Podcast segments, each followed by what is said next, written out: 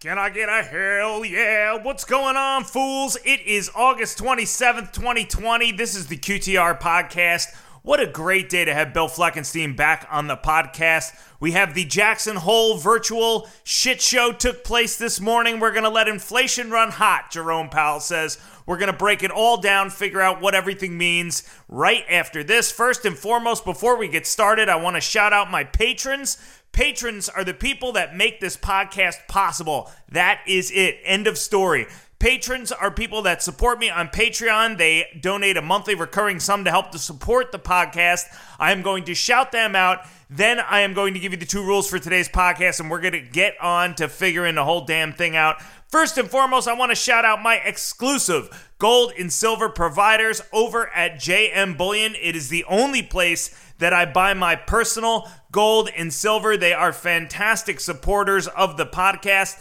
They have a great reputation. They've been doing business for a decade now. They've done over $3 billion in sales. They have great stock. They have great prices, and they are great people to work with. I enjoy buying my gold and silver from JM Bullion. I've bought from other places. So far, JM Bullion is the best that I have found. They turn around my orders quick, and uh, the quality has been fantastic. So I've been very happy with them. Plus, they are a supporter of the podcast. QTR podcast listeners exclusively have their own sales rep at JM Bullion, so you don't have to go through the website. And uh, if you want to put a face and a name to somebody to help you with your order, you can email our friend Kathy, K A T H Y, at jmbullion.com. She will help you find whatever it is that you're looking for. If you tell her you want $5 off, tell her you want free shipping, because you're a QTR podcast listener. She'll hook you up with that as well. There is a link to JM Bullion in the podcast description if you are interested. Please support them for all your gold and silver needs. This podcast also brought to you by my brother Pete Hedges over at the Trader's Path. The Trader's Path is a one year old day trading community that offers the best of really what day trading communities have to offer. They will give you investor education. They will give you a daily watch list. They do a live stream during the day. They trade options and stocks, red markets and green markets. Pete Hedges took off on his own and started the trader's path because he wanted to start an investing community that didn't have the nonsense and bullshit of other investing communities that will a lot of times front run your trades. They don't really give a shit about you. Pete said, I don't want to do that. He said, I want to actually create a community where we can bounce ideas around with each other, where we are happy to kind of be around each other on a daily basis, where it's all inclusive. And so he started one from scratch called The Trader's Path, and he reached out to me about a year ago to uh, support the podcast, and I'm very happy to support Pete. If you're looking for a great day trading community to join, you can check out the link in my podcast description for the Trader's Path and get in touch with Pete. He will get you a discount, he will get you a free trial, he will get you 14 days free, whatever you want. Just tell him QTR sent you, and he will make your investment community dreams come true. This podcast also brought to you by my brother Sang Lucci over at Wall Street Jesus and SangLucci.com. These guys founded the Steam Room. What is the Steam Room? The Steam Room was the original piece of software to track original um, unusual options activity. So they started a trend in the industry, and I have no doubt they are going to be on the forefront of that trend as it progresses. Now everybody is doing unusual options activity, but the Steam Room looks at other things as well. It looks at the uh, orders hitting the tape, in what order they hit the tape. It looks at market psychology. It reads tape flow. So it is a great tool to have because it can help forecast moves that will happen in the equities market. So if you want to check out the Steam Room, it's a great piece of software that can pay for itself if you don't trade like a herb. You can check out Sang Lucci and Wall Street Jesus. Their link is in my podcast description. Or you can get in touch with Lucci. He is a dear friend of mine. Tell him QTR sent you. Tell him you want a discount. Tell him you want a free trial. Whatever it is you want, he will work with you to make sure that you get a chance to check out the Steam Room. Trust me, I know him well. He's an honest guy to do business with. You can also check out the 3LT playbook and the Sang Lucci Master Course. Two things, the links for those are also in my podcast description. This podcast is also brought to you by my friends at Corvus Gold, my friends at Investors Underground, Ken R., Chris B., Nicholas Parks, Matthew Zimmer, Jay Mintzmeyer, my longtime homeboy Russ Valenti, Crichton Titus, and some of my newest patrons, David Matson, Patrick King, and Avery Taylor. Thank you so much for your support. Brian Kilgannon and Matt Wright, Evan Crotchett, and the real CMFG. I appreciate you guys. How about Jake Gordon signed up recently? I appreciate you, my friend. Garrett Baldwin, Edward Chiolo, Simon, some people that have been with me for a minute, and some people going back a little bit further, like my friend Antonio Bachlig and Craig, uh, Greg Treves. Thank you for your continued support, along with Garth Palmer and Gregory Hines. And how about M3, Max motherfucking Mulvihill, my first patron of all time, going back to February 4th, 2018. Max, you bet on a winner, motherfucker, because back then we were getting about 50 listens per episode, and right now we get about 30,000. So everybody needs to know the name Max motherfucking Mulvihill. This podcast has a two drink minimum. Take two alcoholic drinks, put them into your face. Actually, I'm considering raising the two drink minimum to a three drink minimum uh, to account for inflation. Matter of fact, why don't we go ahead and do that? We are going to uh, we're going to raise the drink minimum officially for the first time ever just to account for inflation. This podcast now has a three drink minimum. Ladies and gentlemen i'm not an investment advisor. This is not investment advice. I offer i have no licenses no registrations. I am not registered. Please don't listen to anything that i say. Do your research elsewhere. Rate this podcast one star and with all those things out of the way why don't we get some big answers to some big fucking questions. Happy to have with me on the line today my first ever podcast guest, back yet again, a couple hundred episodes later, still hanging with me, my dear friend. Bill Fleckenstein of FleckensteinCapital.com. He has been a money manager for decades. He is one of the reasons I started a podcast because I wanted to hear more from this guy. And now, Bill, I look up, my friend, and I see not only are you on every podcast imaginable, but you have a podcast of your own now. Is that right? Yeah, it's interesting the reason you cited for doing a podcast because my rationale was similar. A good friend of mine, um, Mark Cahotis, called me in March and said, "Hey, you and Grant Williams should get together and do a podcast," and you know listed all the reasons why he thought it would be a good idea. I was not not wild about the idea to begin with, but I was certainly open to it. And I talked to Grant, and we came up with a, an angle that I thought might be useful, um, which is called the end game. And I what I wanted to do was to take that format and and go talk to people that I may not know, um, but I've, I've read their work or seen them, and I wanted to have a discussion. Some people I, I we will interview some people that I already know, but having a, a long discussion that's uninterrupted on a complicated topic is something that's difficult to find. So we started out to do it. We've done five episodes so far. We don't have a schedule of any kind. It's semi-random, and uh, and so. Um, but my motive was was what you just said yours was, and that was to, again, talk to people I might not know, but know of, and I want to talk about some of these in-depth topics like how does all this insanity end. So anyway, that's why I did it, and it's been fun so far. Yeah, it's certainly. But I guarantee you, it's gonna it's gonna take us about twenty years to get to two hundred episodes. well, that's all right. Hey, it's quality over quantity, and well, that's that. My my view on this is for for our purposes. I only want to do it when I got we have someone or something that I think is different than what we've already done, and uh, and uh, so it's just our, our, our ideas will be semi-random. Who the hell knows when you know when the next one's going to pop up? Oh, I have an idea, but any, anyway, enough of that. Well, it's nice because you have such a great reputation in the industry, and you you have such a great network. You know so many uh, people that are worth listening to just from what I see you post online and other interviews I've seen you do. So I think it's a, a great thing that you're doing, and I would encourage my listeners to check it out. Well, it is expensive, you know. It's free. Yeah, right. There you go. So you have nothing to lose, right? I always say that when people complain about my podcast. They're like, "I, why do you say this? Why do you have this guy on? Why do you curse? Why do you do this?" I'm always like, "Why do you listen?" Right. You know? Yeah, that that that that was a feature. You know, I've I've I've been running my you know website for almost 20 years now, and I've been writing a column for, oh geez, 25 years. And uh, it, it would slay me when when people would like subscribe to this site and then want to harass me. You know, like it's one thing to have it's one thing to have an intellectual discussion or a disagreement, but like out and out harass you that that kind of seems to defeat the purpose. So signing up for the site. anyway. Especially when you're talking about subject material that needs to you need to have lengthy discussions about these things. You know, in addition to wanting to speak to you and wanting to speak to Schiff and all these other guys, I wanted to flesh out things in a way where I didn't feel rushed. Uh, you know, when you when you do a hit for TV, it's two minutes, and you got to say what you got to say, and that's it.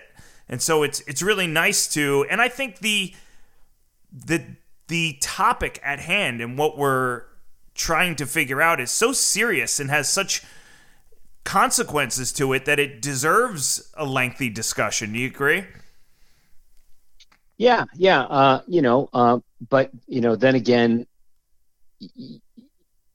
especially the way the markets have become so warped. I mean, you have to have some framework of what you think makes sense but then you have to be able to adapt to the reality of the day. And the reality of the day is the stock market has been hijacked by the central banks and the passive investment community, such that for all intents and purposes, most of it makes no sense. Has nothing to do with the underlying economic conditions, has nothing to do with the fundamentals of specific companies, has only to do with the power of the the buying and the the warped factors that were been created by the central bank policies. So most of the stock market makes absolutely no sense. Then you find pockets that do make sense, and you have to understand that only half the market participants, roughly, uh, are going to have any interest because the other half are indexed and they're not and that's not going to change right. so that explains why it takes longer for some things that seem so reasonably priced that have seemingly good prospects they, they don't get in gear. Meanwhile any crazy idea or in fact the crazier the idea almost the better they can go into orbit. And, and that doesn't just mean tesla. You could pick you know any one of these big cap tech stocks apple microsoft you just you just whatever the list is. Um, so if you understand how the markets are broken in, in, in what respect they are broken then at least it it allows you to look at it and say okay i understand what's going on. I may not like it. I may think it's going to end rather badly although i can't say when but at least now I understand the phenomenon. I'm not walking around trying to say why does this, why do these things act so bizarre? Why why is it if you look at, at Apple cross-eyed, you know, it goes up, you know, 15%, whereas you know XYZ mining company or some other industry that you like that's got good prospects that's reasonably priced, it takes so much to get them moving. So at least it helps. It, it lowers the frustration level, though. Um, if, if if so, for whatever that's worth, I find that useful. So if you're a new entrant into the market and say you're looking at the stock market today for the first time ever, and what you see is this enormous disconnect, you know, tens of millions of people unemployed and the economy doing terribly and the stock market at all-time highs and Jeff Bezos is worth 200 billion dollars right now. You're watching the inequality gap widen what what mindset do you adopt, Bill? Do you come into it thinking, well, this is probably the worst time to try to fight the Fed, so you know, just buy a handful of whatever and hold on, or do you come into it with the mindset of extreme skepticism, or do you just try to stay somewhere in the middle and pick and choose your spots? Well, you know, obviously that's a very good question. It's so difficult because on the one hand, if you just look at what the central banks are doing, and then you understand the the size of the passive investment that you know Mike Green is the person that kind of opened my eyes to this, and we interviewed him as the third person on our podcast. And not to promote my podcast for, versus your podcast, but if people listen to that, that'll help get an appreciation for what they're up against. Since I'm doing this in a you know in an altruistic manner in the first place, I don't, I don't feel bad about suggesting they do that. Um, so the market is uniquely um, warped slash broken, and that has to do with the combination of all the structured products that have arisen because rates are at zero and the massive um, um, market share that the passive investment community has accumulated. So when I say to this person who asked me, I say, look, it's it appears that the stock market can can can only go up until such time as a the investment flows to the um, uh, passive indexers is is whittled down either because we have enough unemployment that corporate America halts the flows to some degree, or psychology changes for some important reason, and I'll come back to that, or the bond market takes the printing press, or the FX market takes the printing press away. I think the latter is unlikely to happen simply because there are, you know, all the papers kind of bad. They're all doing the same thing. So I always come back to the bond market, and people often say to me, "Well, yeah, but the, the you know the, the, there's no bunds that trade, so it can't happen in Germany, and there's no JGBs left to trade, so it can't happen in Japan, and so it probably won't happen in America. But it may be the corporate bond market. The Fed is going to get its way on inflation, and they're going to they're going to they're going to win in spades at some point.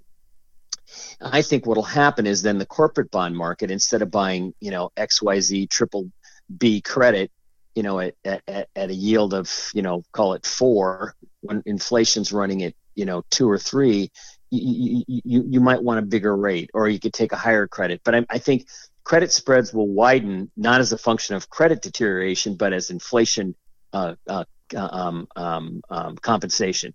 That's my pet th- my pet theory. But the the one thing that is more powerful than all of these things, which we which doesn't change very often, is the overall psychological landscape. So if psychology were to change about the efficacy of these strategies, that probably would be part of what would happen to change the bond market. You know, um, I can't, and and then perhaps if the bond market moved, you'd see flows to mutual. Sorry, in the indexing, maybe shift more to bonds, and that could upset things. Um, so what I'm what I'm trying to get at is this: it looks like the market's on automatic pilot and, and can go and go only go up. But if somehow it were to trigger and get outside of its band, where the reinforcing component of the structured products and the guys that got to hedge that stuff operate, and or and the market got weak, it could feed on itself and be down a ton in no time. So if you're looking at trying to to get into this you have to realize that the thing's going to scream to the upside, but there's all kinds of but there's a there's a non-trivial risk of a big trap door at some point that you won't see coming. Now the good news on that, if you know, if from from that perspective, is the that the Fed would respond with even more juice, and you'd get another rally, just like we saw in March. And part of the reason for the rally in March was not just what the Fed did; it's also because these passive flows didn't stop because people didn't get laid off because of the whole triple P programs and all that sort of stuff. So, having said that, I can't bring myself to try to really party because I feel like if I was to join the party just because it can't end, then uh, you know it would end in about 15 minutes. So it's it's very tricky. For me, I'm comfortable owning precious metals, and the mining entities that pull precious metals out of the ground to me are, are reasonably valued for for a lot of environments and certainly in the crazy one we're in. So I don't have any problem getting equity exposure, but my equity exposure is not equities per se. You know, um, other than that, you've just kind of kind of root around and find companies you think that stand on their own, which is possible to do, and just have an expectation level that it may may take longer for it to work out than you might have guessed. So that's a long answer, but it's a complicated question do you think in equities, I mean, say the the party keeps going as you just called it, is there any re-rating of equities or is there any shift in equities where people start to pay more attention to fundamentals and less attention to story stocks or do you think that that's part and parcel with the market just screaming at, at this point you don't think there's any way that there's a there's a shift while the market continues to move upwards do you I think that'd be really hard. I think it'd be really hard because the momentum stock, the momentum oriented strategies of which indexing is essentially one, um, you know, they keep feeding on themselves. And you know, if some crazy idea gets caught in the slipstream of that, it can go anywhere. And then you've got the the craziness of the Robinhood factor. They descend on a stock or two, they can move it around. So I don't really think you're going to have the market continue to go up and have the big shift from uh, growth to value while while the party is in full force. I I'm sure it could happen, but I don't really see how it could happen. You know, intellectually, my brain says yes, it can happen, but when I think through the steps it would have to take, it seems almost impossible to me for that to occur.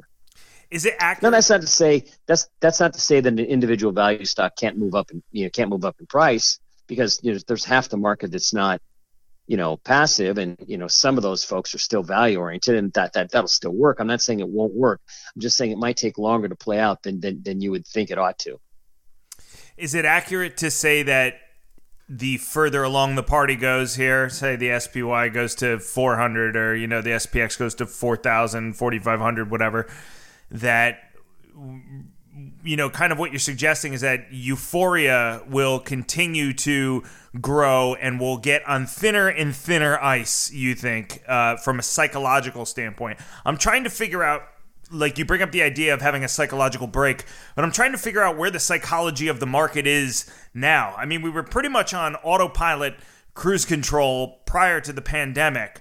And then we had this huge shock to the system, and then okay, the- yeah, I'll explain that. I'll, I'll explain that to you. I think I actually have a good answer for that. So here's what I think occurred.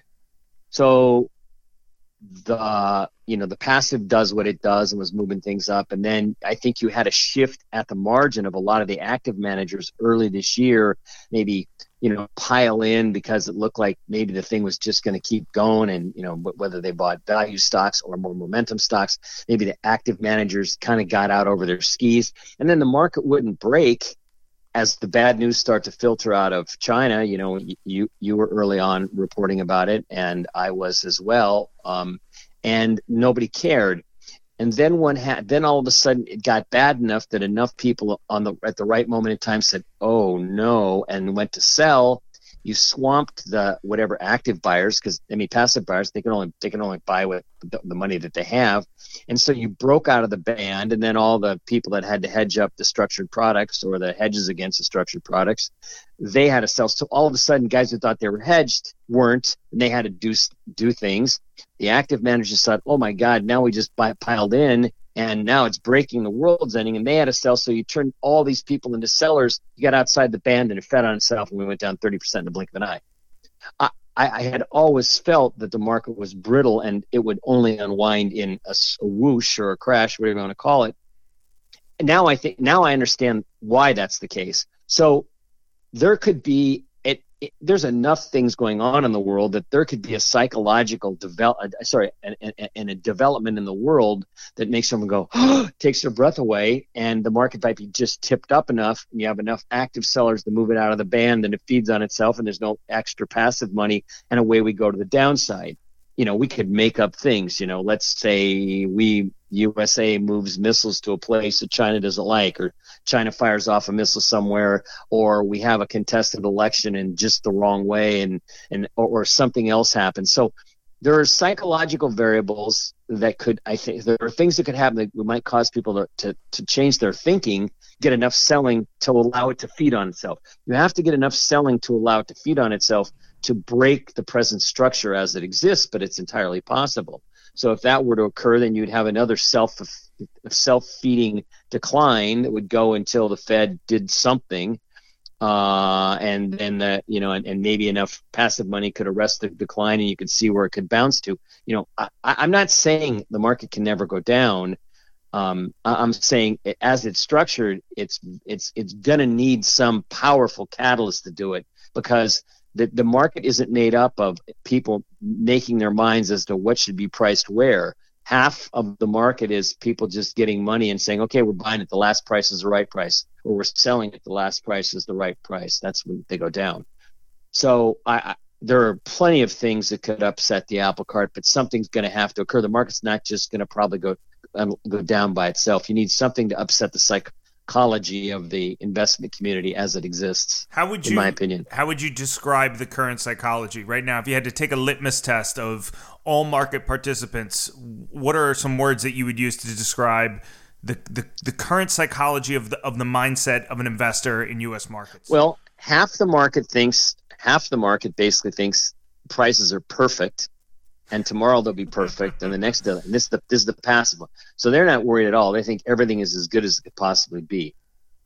Then there are the the the Robin Hoods and the Dave Portnoys of the world that think, hey, they only go up, and you know from what they've seen, they're not wrong about that.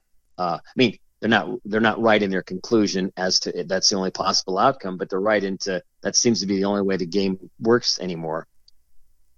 Then you've got people that have been around a while, and some of them are naturally going to be bearish. I mean, and uh, but some of them are would be like me and say, yeah, this is a crazy structure, but I think I understand it and I can't fight it.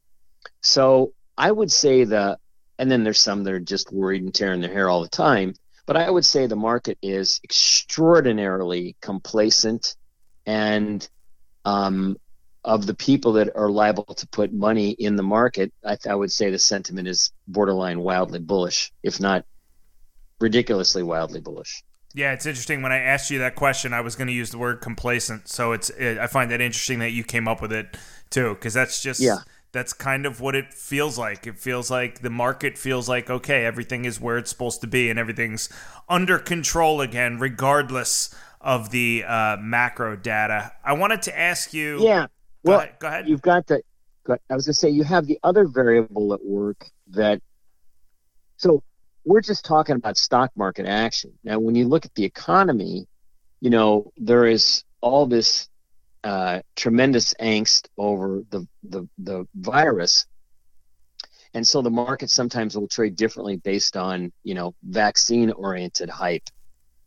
Um, I'm going to piss off half the people that listen to this when I say I think the virus is yesterday's story. I think I think I you're 100, no I think you're 100 percent right. I think you're 100 percent right. Okay. Yeah. Okay. I mean, it's it's it's so.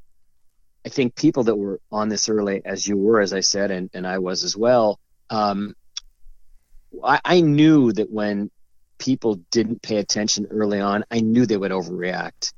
And uh, well, let me get back to that. So I, I was going to say so I think it's over. Not that people won't get sick, not that there won't be more cases, but that the you know we smothered the spike, and oh by the way, we're we're liable to find out that our bodies have have better protection than we would have guessed. You know, in, in the form of T cells and things like that. In any case, whether I'm right about that or I'm, I'm, I'm wrong, I, I, think that the, the, it, that's not the issue the country faces the issue the country faces is the politicians have found out they can tell any business to do whatever they want on sort of the flimsiest of reasons. It's going to be hard to get them to stop.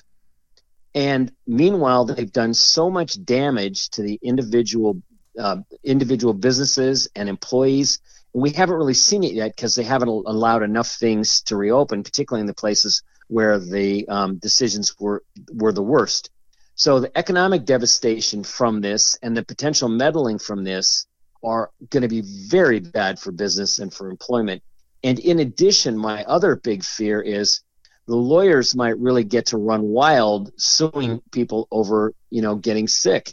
You know, I, I, I'm really afraid there's going to be a bad precedent. So if you're a small business, you got to deal with all the problems that we that I just talked about, then potentially being sued. And then if you're in downtown in one of these cities that's fallen apart because the people running it have no respect for the rule of law or business or anything like that. I mean, I just think the economic devastation is in front of us is just enormous. If, even if they had a vaccine tomorrow, which they're not going to have, because I, I, only use the vaccine as a mental plus a mental fix all, because then we then people won't have to debate the virus right. and, and can debate the underlying economic mess.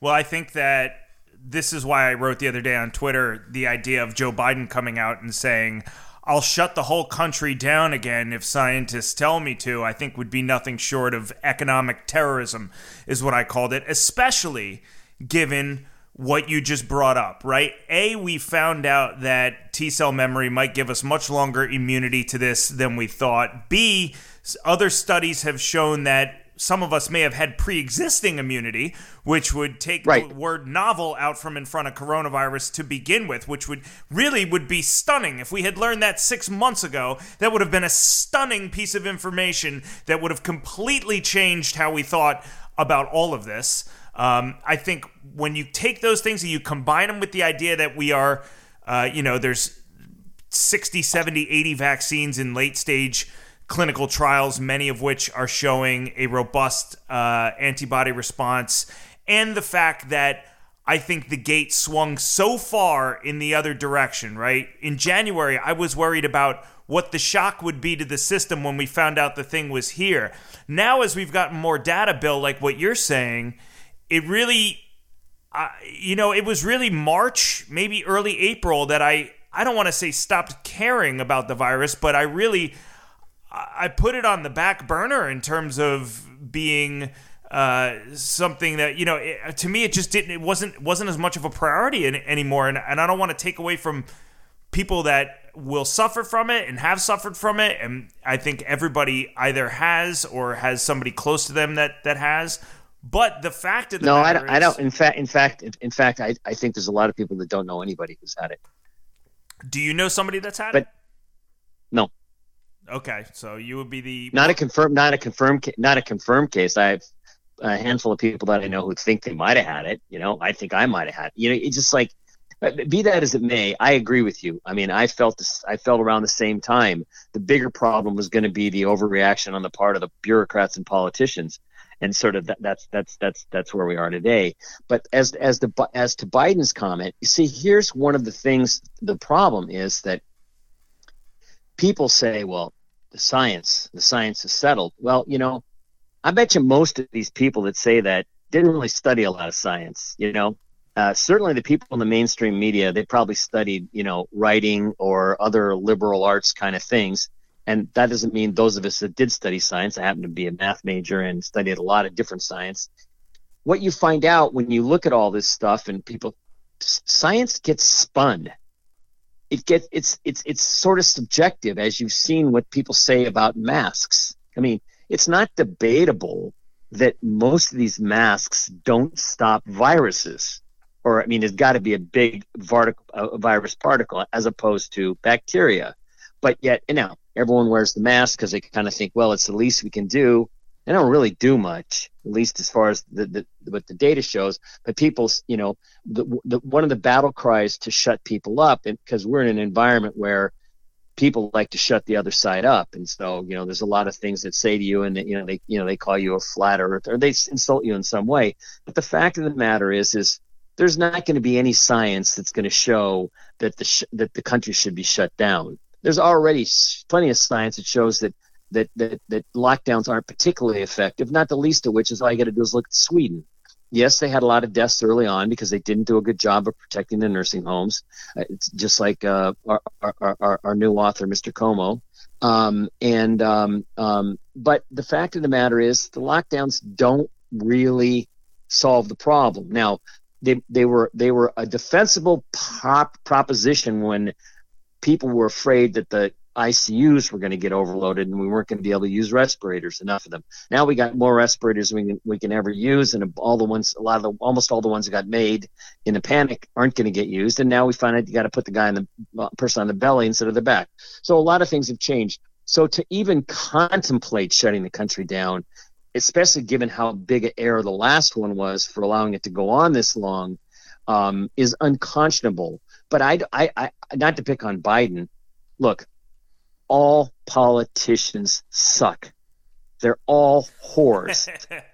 they don't care about you. Now, having said that, there's some small subset that are that, that, that are going to be the exceptions to that rule. I could give you a few, but that's not the point. It's not about doing the right thing. They're all just mouthing words. If you if you were if you've been unhappy, for instance, at the cities where some of this has gone on that are not debatably run by very liberal people, I haven't seen the conservative contingent in those places speak up against them. So both sides are wrong in this. The people making the decisions have made bad decisions, and the people that should be calling them for it uh, aren't. the media is, is is especially culpable because the media has decided that their number one mission is to get rid of Trump, and therefore they're willing to tolerate any sort of transgressions that formerly would have gotten you kicked out of the media uh, to to uh, achieve their ends. You know, the New York Times doesn't even pretend there's two sides to a story anymore, as we saw with the whole editorial thing. So there's a lot of other cross currents here, whereby the whatever the narrative is supposed to be to be politically correct, it gets followed like okay, the science says we need to lock down. The science says we need to wear masks. Well, we don't need to wear masks if we're protesting for the right reason, though. You know, I mean, they change this stuff all the time. And I, I you know, I know people have agendas, but you you got to try to be intellectually honest, or or what do you have? Right, right. And the delta between what the data has shown and the spin that is put on it is really fascinating. It's it's quite frankly it's crazy because when I sit there and I and obviously I'm not a mathematician and I'm not a statistician, but I think I have a rudimentary understanding of some of the basics of the data that that were presented and I sit there and I watch it and I look at it and I listen to what we're being told versus what the data is showing and sometimes it's difficult for me to kind of reconcile the two. I'll give you a perfect example. I was watching a clip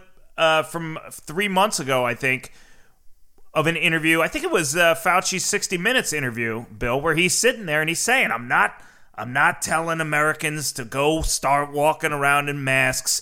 Masks have been shown to do very little, you know, and the fact is people are touching their face yeah. and you know, it, to where yeah. to where we are now, which is you will be you will be beaten to death if you leave your house. You will be ridiculed in a public right, area right, if right, you right. don't leave the house with a mask on. Right. So this to sum it up, people have talked out of their out of both sides of their mouth on on many different topics, and that's okay. We're all human. We all make mistakes. But what's happened is in so many facets of all of this, the ideology of what people want politically at the moment has has trumped, no pun intended, whatever the science has been. No, people can't look dispassionately at this because there's the politics that that, that people are are, are so um, um, um, um, captivated by. And by the way, I think the biggest accelerant to all this bad behavior that we're seeing in so many cities and even in the media itself is because people got trapped in their houses and got their livelihoods taken away. Now, I'm not saying that's a justification to riot, and I'm not saying all the rioters um, uh, that, that there isn't a contingent of the rioters that are just bad actors anyway. But I think the way this was handled and what they've done to people's livelihoods and things like that has brought out an immense amount of frustration and people's, you know, uh, are are are um, uh, have a pretty short fuse these days. Um, so the, the, the, the, the way this was handled was was was was was very bad and um, and I think that has the feedback from that has contributed to a lot of the problems that we're seeing right now. And then they come home and they open up the paper, and the first thing they see is Jeff Bezos' net worth has eclipsed two hundred billion dollars. Well, you know, but I, you know, but but you know, let let's let's talk about that for a second. It, it's like we can't make him out to be an ogre because I'm not. Look, I'm not talking about him. Oh, no, no, I'm no. Talking about me, the, the policy that made that possible. Right, right, right. But but but to make one guy the poster child when you could at least argue that his is one company that everybody really uses constantly and helped get them through the pandemic perhaps um, you know there's a lot of these companies that are completely i don't want to say useless but um, where the CEOs have made mountains of money. And I've got some where I think the, the CEOs are real scumbags. I I think what we want to say is the statistic that shows the massive wealth bifurcation between the middle class, say, and the top one, two percent, whatever you want to call it. Right. That that's that that's that's more powerful than than personalizing. I mean, hell, if you're going to put a new company in the Dow, why would you pick Salesforce? It's a tech roll up for Christ's sake. How, I mean, pick Amazon. At least it's a business. You right. know what I mean? I mean, I'm not saying Salesforce isn't, but I mean, anyway. And I'm not. I'm not trying to vilify Bezos either. I'm just trying to make the point. Um, you know, first off, his his net worth would not be what it is if the Fed policy wasn't what it was several months ago and didn't come in and you know put a bottom under the market. And I'm not it's saying not, he doesn't deserve not, it. But, you know, but it's it's not it's it's Fed policy combined with the current market dynamics. It's not just Fed policy. sure. It's a combination of the two. Yep. Yeah. I'll- So, um, but but but the, the, your your point survives. The Fed has completely altered the way markets work, and the the the, the most egregious manifestation of, of that is how the index funds rule the price setting mechanism now. So they're co-conspirators in this thing, the two of them, even though they didn't, you know, they didn't set out to do that together, right? That's it's it's it's a it's a it's a it's a two factor piece of the equation that's that's created this this this monster called the stock market. So, given what we were talking about a moment ago about our thoughts on COVID, you know, and, and you're not the first person to bring that up to me either. I have another friend of mine on Twitter who privately whose whose opinion I trust and who I listen to. He's earned my respect over the years. Said to me, Labor Day, he thinks it will kind of be in the rearview mirror, and um, not just as data kind of helps along that case, and the vaccine kind of helps along that case, uh, helps along that case, but also as the media shifts their focus a little bit more towards the election. Um, you know that that that it, it may not. It's not going to be the lead so much anymore. But given those things, say that that proves to be true, and all other things being equal, Bill, say the market uh, remains at current, you know, homeostasis where it's at now, and there's no major shocks on the horizon, and and all things being equal, do you think there's an opportunity in restaurant, travel, leisure names right now? No, not for me. There might be a trade, but this gets back to what I said the real problem is not the virus. The problem is the destruction of the businesses and, and small businesses in America, the meddling by the politicians, the the potential lawsuits, and uh, the consequences of the this the, the uh, of the destruction of businesses, particularly in a lot of these big cities where so many people live. So no, I wouldn't make that trade at all. I think I, I mean it might work, but I think it's a, it's a, it's only a trade. At some point, you're going to walk in and you're going to find out these businesses aren't coming back in any way, you know, close to what you might have thought. So you just you think that the lingering effects of the virus will still uh, the the legal liabilities and people will still kind of be on their guard about going out and things like that.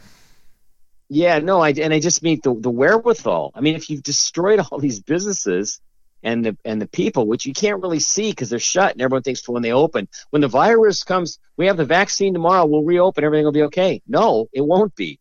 If you had the virus tomorrow, you'd reopen, and you'd find out lots of businesses can't, and lots of people are not getting their jobs back, and and and and their financial wherewithal has been diminished because they didn't have money in the stock market to begin with, or not very much. so, I, I mean, there would be a rally probably as though everything was going to be fine, but I don't think it's going to be. That's what I'm saying. The, the, the virus is yesterday's story when it comes to looking at, this, uh, uh, at the economy because the real uh, the, the, the, the damage that has been done is not going to be fixed very quickly at all, I don't believe. So while like like I say, the market the market may get it its in its head that that strategy is going to work, and the market may trade that and trade that way for a while. But I, I think it's I think that the the actuality will be it will not work. All right. So before you said you were happy to be owning miners right now, I wanted to ask you about uh, a couple of things. The first is Warren Buffett's recent disclosure of owning Barrick Gold. Uh, something tells me you're going to tell me it's not a big deal and that it's not something that you really. I don't know why I just get this vibe from you. Like you're gonna you're gonna be like, yeah, yeah, you know, whatever. But but you know, how how big of a deal do you think it is? Well, I think it's a, I think it's a big deal from from one standpoint. It will force any active manager that respects Buffett or that you know isn't involved in some super growthy tech arena to say, well, maybe I should have a look. I wonder what it was that he saw because he didn't buy gold, and in the past he's been sort of disparaging of gold. Now he's been disparaging of gold as an asset to protect himself from inflation, but he's done a lot of things over the years that would would protect him from inflation. I mean, if you read his old stuff, you know, when he first was starting out and what his father had to say. So, I mean, Buffett understands the concept of inflation and what it will do, and I think has tried to pick businesses that that are, are that, that that can can deal with that. So it probably was one of his guys, and the interesting thing will be to see when we get the next quarter's filing, did they add some more? What it says to me is is that what I already knew that these things have reasonable valuations, and for the first time, really, in and probably forever, they're, they're they actually look cheap if you run look at next year's numbers and run anything like current gold prices through them, depending on whether you want to look at cash flow or earnings or dividends. Um, they're, they're, they're, they're, and, and the ability to raise dividends, they're, they're attractive and they're, they're, they're going to be growth, growth vehicles for a while. Now, the real home run for them would be when people decide the price of gold is going to stay where it is or keep going higher. The mindset of the market is the gold's on a spike and it's not going to stick. Therefore, we can't pay up for current earnings. We got to pay some discounted variation of that. So I think he has um, a, uh, uh, has likely caused people in the investment world to take a look at the sector, which it hasn't done, and I think that'll be good for the sector because the more eyes that get on it, the more people are going to see, hey, these things really do represent pretty good value and, uh, and, and, and could be pretty strong growth vehicles, particularly if all the policies that work in the world continue to push up precious metals prices, which I think they will.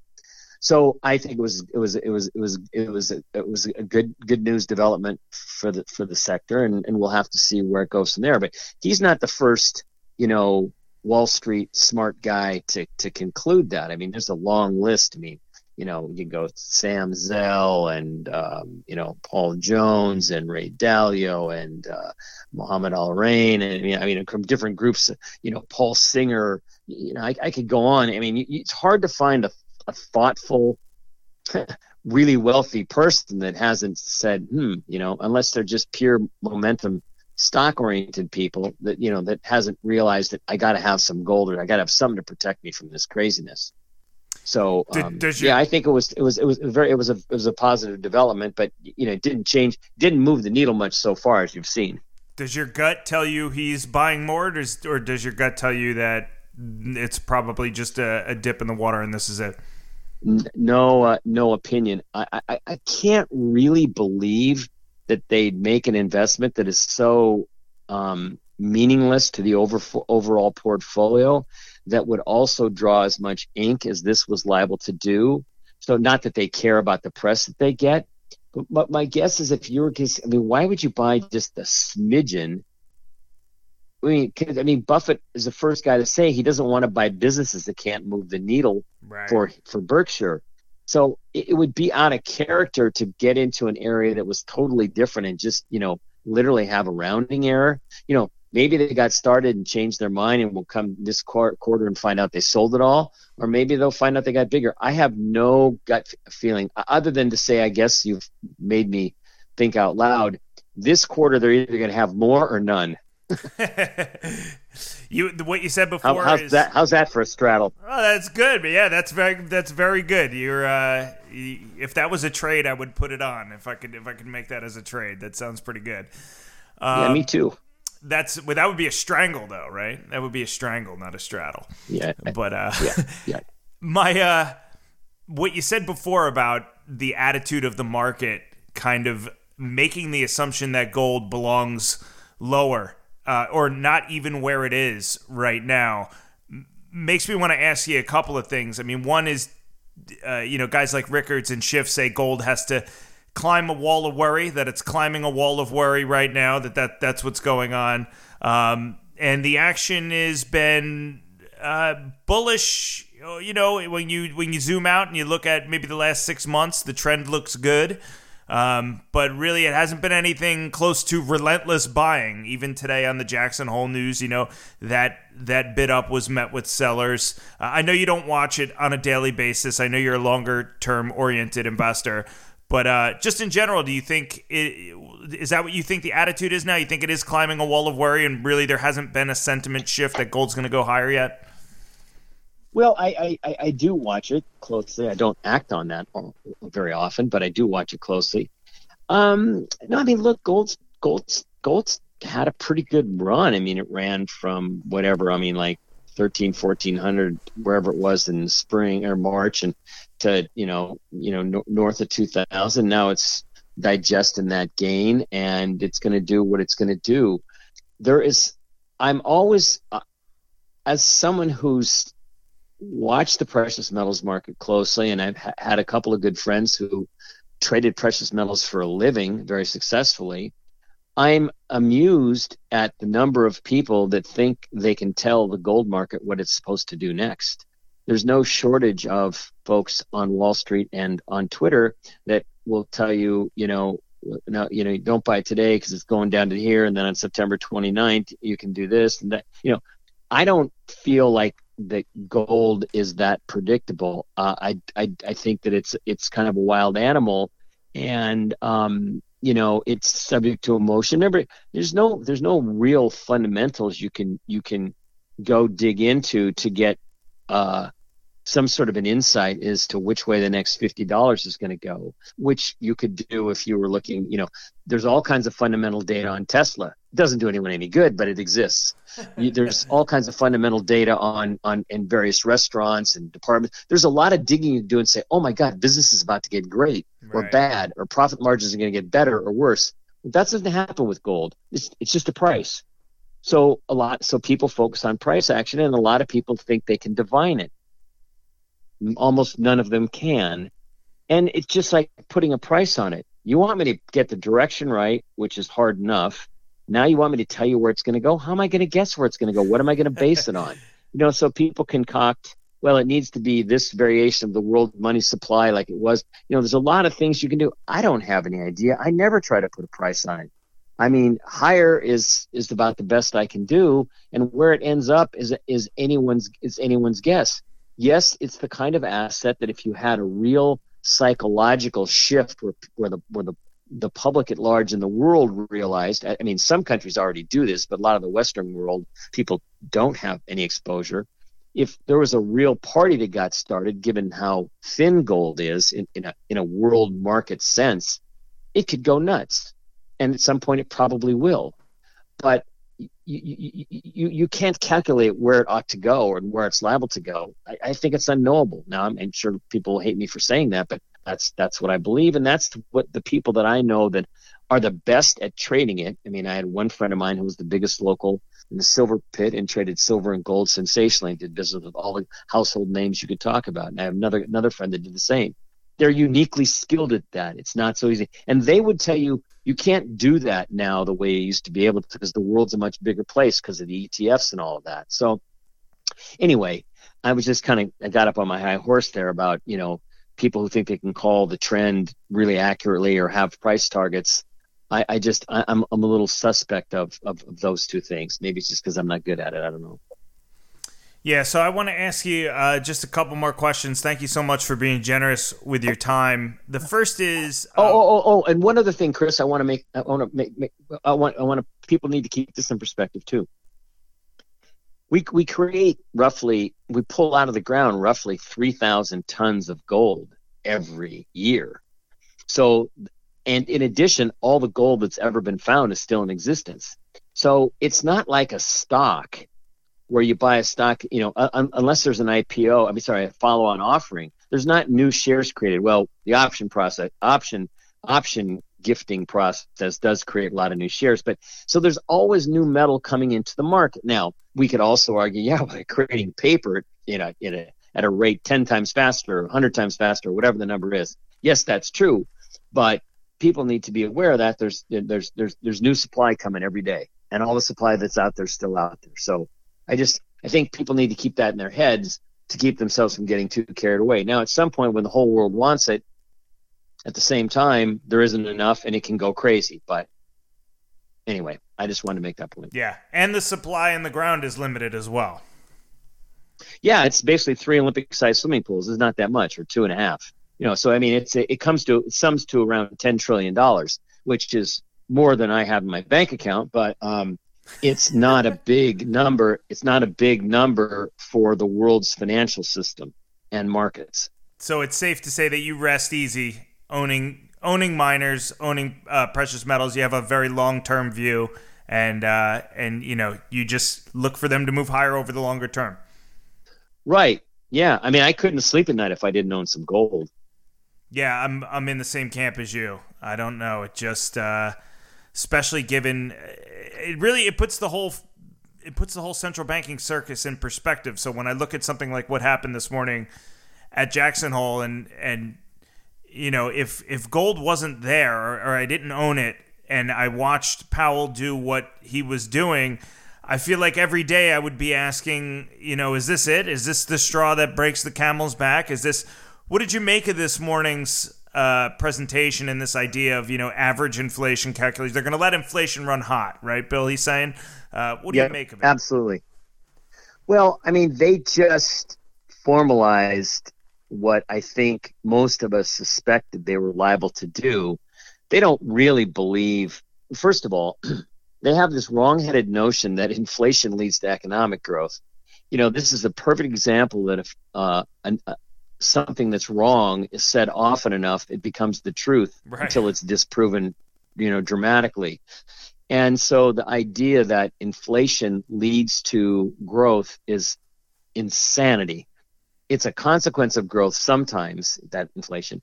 But what they're really talking about is they're, they, they've conflated deflation and depression. So they always say that they're worried about defra- de- deflation. I mean, look, the price of technology goods basically deflate. Nobody cares. Everybody loves it. The whole thing is a, is a, is is just um, ass backwards thinking. But hey, they they they they're the Fed and they're doing and the other central banks are doing the same thing. So um, they're not going to worry about inflation. They think that they could stop it in five seconds, which they won't be able to because they've put the, the, the mandate on themselves. We're going to get full employment, and not only we're going to get full employment, we're going to get the right kind of diversity in that employment. You know, they're now the Fed has become a social justice warrior where they worry about global warming, diversity, and all this other sort of thing. Um, you know, they can't do their day job, but they're going to take on more anyway. Um, so I, I think that today he formalized that in the end they're going to be too much inflation they're not going to be able to fight it and that's how they're going to lose the bond market in my opinion but for as for today's action, obviously, you know, the market was weak coming in, the metals market, and then when the news hit, you know, I'm assuming they ran stops up, and then when it didn't stick, they ran stops down, and then they, you know, and so there's all kinds of, you know, guys trading futures, and you know, since they're levered, people use stops, and people gun for stops. So I'm guessing, you know, lots of bulls and bears lost money today, uh, it, you know, as it had a basically a you know, a, the two percent range, almost a two percent range in each direction. Um, so am I surprised it's lower?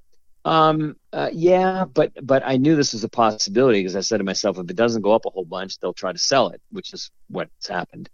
So um, you know, uh, but I think as people look at the news and they process what the Fed said, and investment people sit around talking about it, and they think about all the things that they've seen um, um, about about gold. I, I think that, that Powell's formalizing of this new direction will precipitate more metal buying at the margin and wherever the whether the price bottoms today tomorrow next week whatever the, the, the price will go higher as a consequence of more people needing protection you know it wasn't it wasn't you know when i first started in the business in 1980 we just came through a period where people had been encouraged to have, you know, five, ten percent, maybe a little bit more in their portfolio. I did it. Uh, uh, I had a conversation with Rick Rule for Real Vision a week ago, and I think the number of ex- overall exposure to metals is like half of one percent or some something like that. Yeah, and, that, that's exactly you know, if, what he said. Half of one percent. Yeah, and if it goes to you know one and a half, if it goes even to one and a half percent, you know, he had a price figure. I mean, it would it would trigger a tremendous amount of buying, obviously, but but one and a half percent is nowhere because if you're going to try to protect protect yourself in a portfolio from an adverse event, if you don't have a five or ten percent position, you're not going to get much protection. That's I right. you know, you got three percent. That means ninety-seven percent of uh, the other ninety-seven percent is is doing badly. I mean, so you need a number that's big enough to make a difference. And I'm not saying it needs to be monstrous. It all depends on your own outlook. So it, it, it, one, it wouldn't take much of a change in psychology and attitudes about the metals continuing because that's already been at work.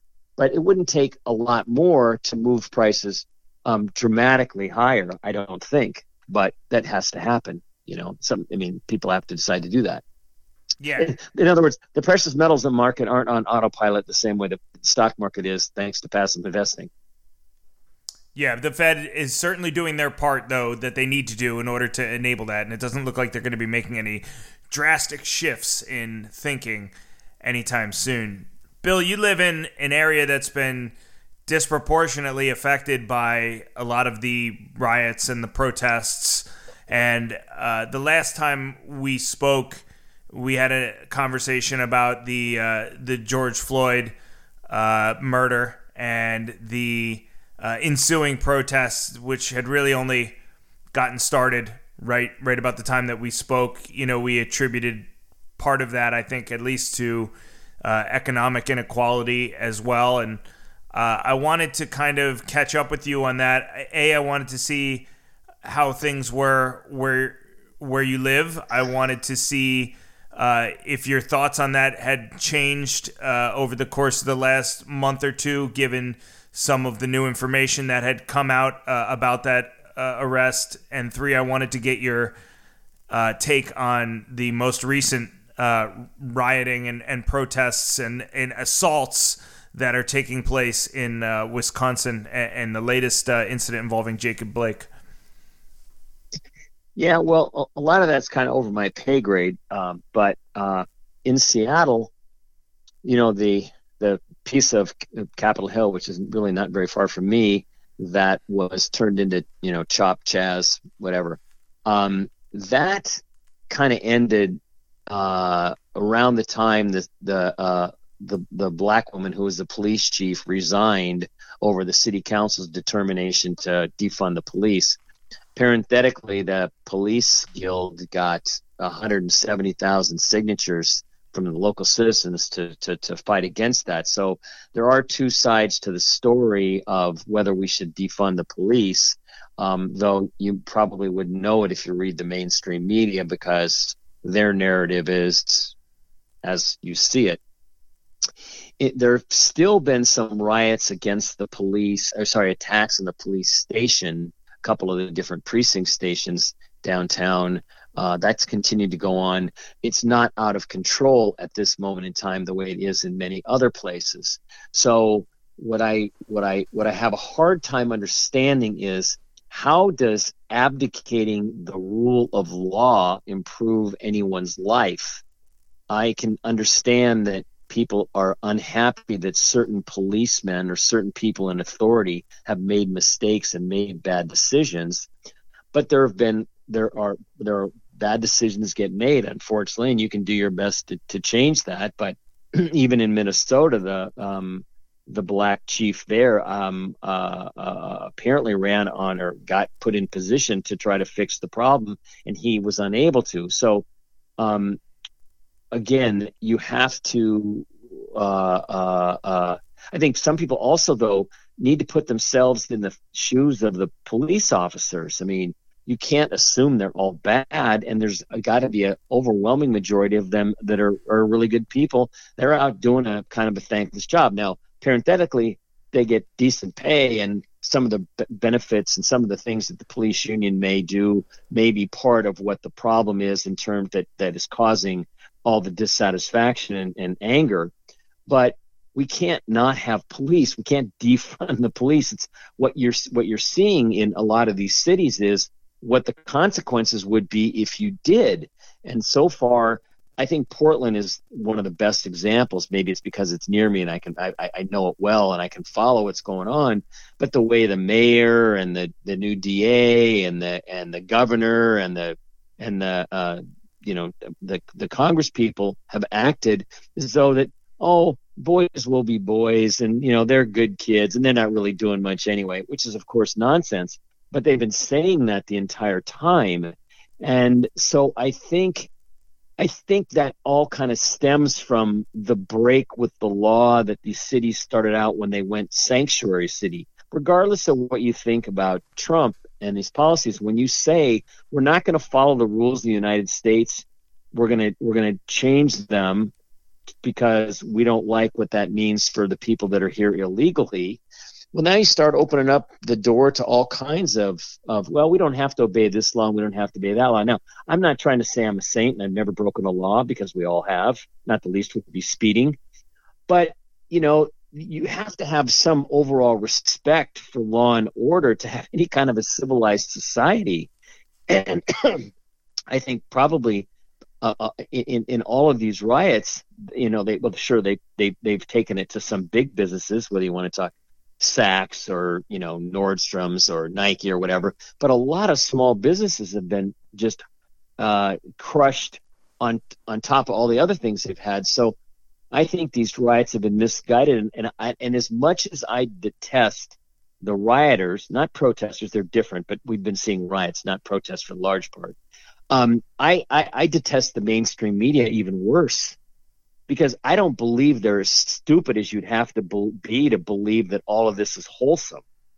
So, I mean, it's it's the mainstream media has become activists in what they want. They've got a broad agenda, uh, and I, I again, I'm going to make people angry, but I mean, we can't have a civilized society with we say we're not going to have police and we're going to let uh, well the police can't do anything with force so what do you think the criminals are going to do is no there's no it's not coincidental that the shootings in New York and Chicago and even in Seattle, in them and that many, but have gone up in the wake of all of this. So it, it, it's really kind of a travesty that people are so pissed about each other's political differences and things like that. And and of course, it's all been fomented by being locked down, which was not properly. And now you have the situation where we can't even we can't even agree that we whatever we're going to do. I mean, uh, rioting's not going to solve anything, nor is getting getting rid of the police. Well, and we talk about that delta again between facts and what were presented by the media. I saw a photograph yesterday. Somebody had spray painted on a wall. The media is the virus. And I, oh god, I wish that was a bumper sticker. I'd buy it in a second. And I can't help but think, Bill, when I look at COVID, like we're talking earlier, and I see the way that the media is presenting it versus what the ongoing data has told us and what some of these new studies have told us. Similarly, the way that the media presented the George Floyd incident before the body cam footage was given to the public versus mm-hmm. the objective kind of analysis of the footage that I made on my own.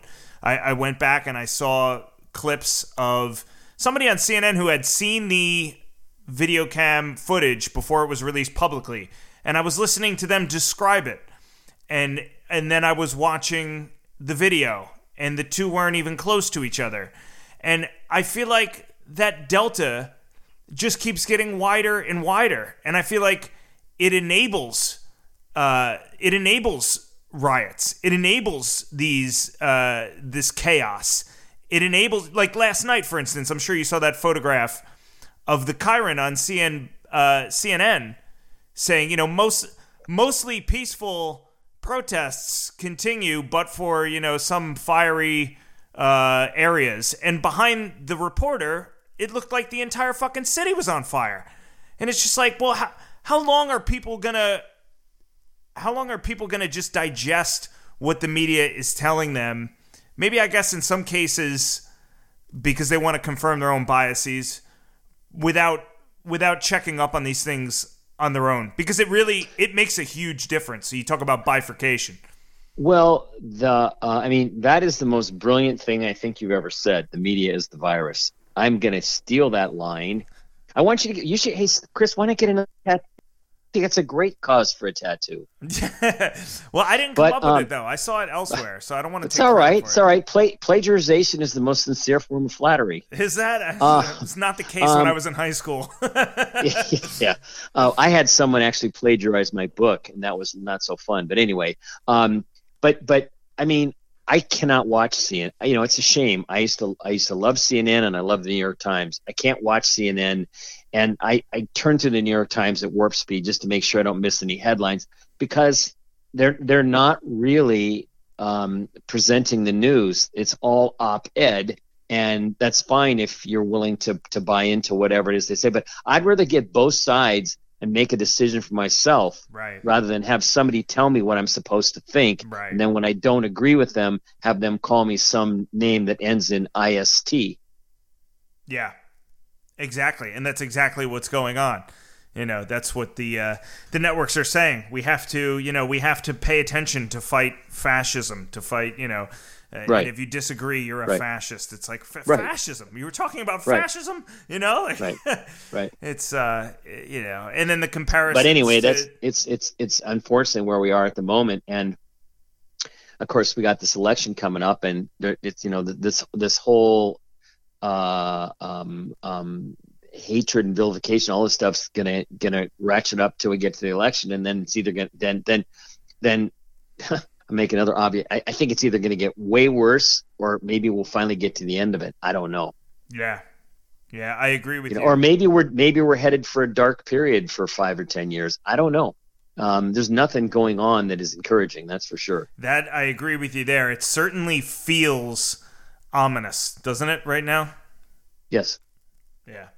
All right, Bill. Well, listen. Uh, thanks so much for being generous with your time today, my friend. Uh, I'm gonna let you go, but uh, I appreciate you taking the call and doing the podcast. And I couldn't be happier to see you and uh, and Grant Williams doing your thing. And incidentally enough, a lot of a lot of people that I like to listen to are out there more and more now, and I think it's really cool. I think it would be great if you know your perspective and not just your podcast, but the appearances that I've seen you do on other people's podcasts. And uh, man, if you guys and guys like Schiff and if you guys could just usurp and just swallow the whole financial media machine, that would really make me happier than a pig in shit.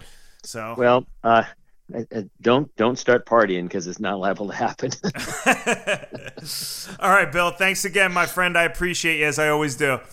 Okay, Chris. All right, take care. That was the man himself, Bill Fleckenstein. You may have heard him on QTR podcast number one, numero uno. The man took a chance to come on, and now look, we're buddies. He doesn't even yell at me that much anymore in the podcast. We're uh, we're actually quite civil with one another. All right, fools, I got a lot going on. I want to say thank you again to my patrons that make this podcast possible. Your support is genuinely appreciated. It is the engine that keeps things going. And uh, I hope you guys have a wonderful weekend and a lovely week ahead. Peace.